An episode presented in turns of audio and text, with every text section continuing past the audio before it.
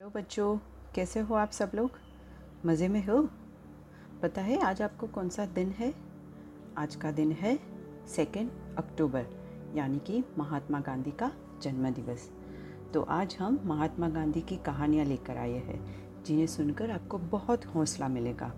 हम सभी महात्मा गांधी जी से तो भली भाली परिचित है, और उनके किए गए महान कार्यों और बलिदानों को हम कभी भूल नहीं सकते।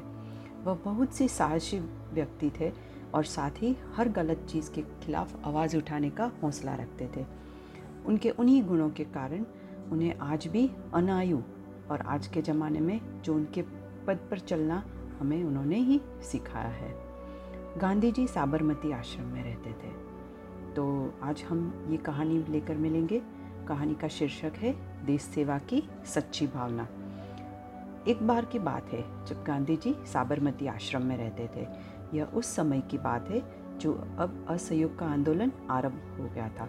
लोगों में देश प्रेम की भावना आने लगी थी और उन्होंने अंग्रेज़ों को देश से निकाल भगाने और स्वदेशी अपनाने की ठान ली थी। तभी एक नवयुवक गांधी जी के पास आया और उसने अपना परिचय देते हुए कहा कि मैं पढ़ा लिखा हूँ, अंग्रेज़ी जानता हूँ, उच्च कुलीन से हूँ। कृपया आप मेरे स्तर का कोई कार्य बताइए। मैं देश सेवा करने का जज्बा रखता हूँ और मैं आपको असहयोग आंदोलन में सहायता करना चाहता हूँ। गांधी जी धैर्य से उस युवक का पूरा परिचय सुनते हुए बैठे थे, किंतु जो कि युवक ने अपना परिचय देना समाप्त किया, वैसे ही गांधी जी बोले, फ़िलहाल आश्रम के लिए भोजन बनाने की व्यवस्था करनी है। इसके लिए तुम चावल बिनने में मेरी सहायता करोगे?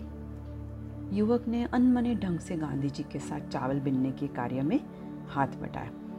उसे यह करते हुए तनिक भी अच्छा नहीं लग रहा था। वो उसके मुँह से दिख रहा था। उसने कल्पना की थी कि गांधी जी उसकी योग्यता के अनुसार उसे कार्य बताएँगे। किंतु ये तो पूरा विपरीत ही हुआ। संध्या का समय था। वहाँ रह रहे सब लोग आश्रम की सफ़ाई में व्यस्त लगे हुए थे। ऐसा देखकर उस नवयुवक तनिक भी अच्छा नहीं लग रहा था। वह नवयुवक उठा और महात्मा जी से आगला लेने चला गया।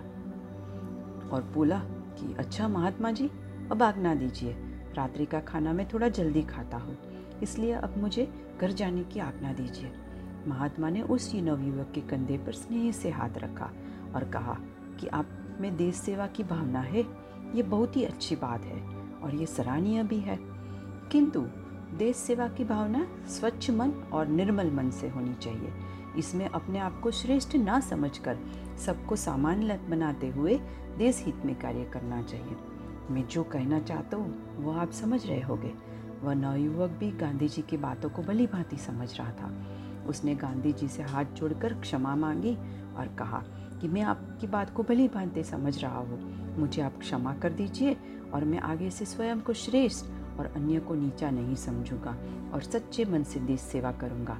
और महात्मा जी ने उस नवयुवक को सराहते हुए गला लगा लिया और उससे उस नवयुवक की आँखें भर आई। तो बच्चों, ये स्टोरी का मोरल क्या है? ये स्टोरी का मोरल है कि सच्ची देशभक्ति के लिए केवल हिम्मत और जज्बा ही आवश्यक नहीं है। अपितु यह भी आवश्यक है कि वह देश में रहने वाले सभी लोगों को हम एक समान दृष्टि रखते हुए उसमें ऊंच नीच का भेदभाव ना देखें और किए हुए सभी लोगों को अपनाएँ। अन्यथा उसकी देशभक्ति का कोई मतलब नहीं रहता है। अपने देश में रहने वाले एक वर्ग को निजी दृष्टि से देखे तो ये देश के अखंडता पर खतरा होगा। तो बच्चों, यही है महात्मा गांधी जी की सीख कि हमें सबको एक समान करना चाहिए और किसी को अपने से ऊँचा या किसी को अपने से नीचा नहीं मानना चाहिए।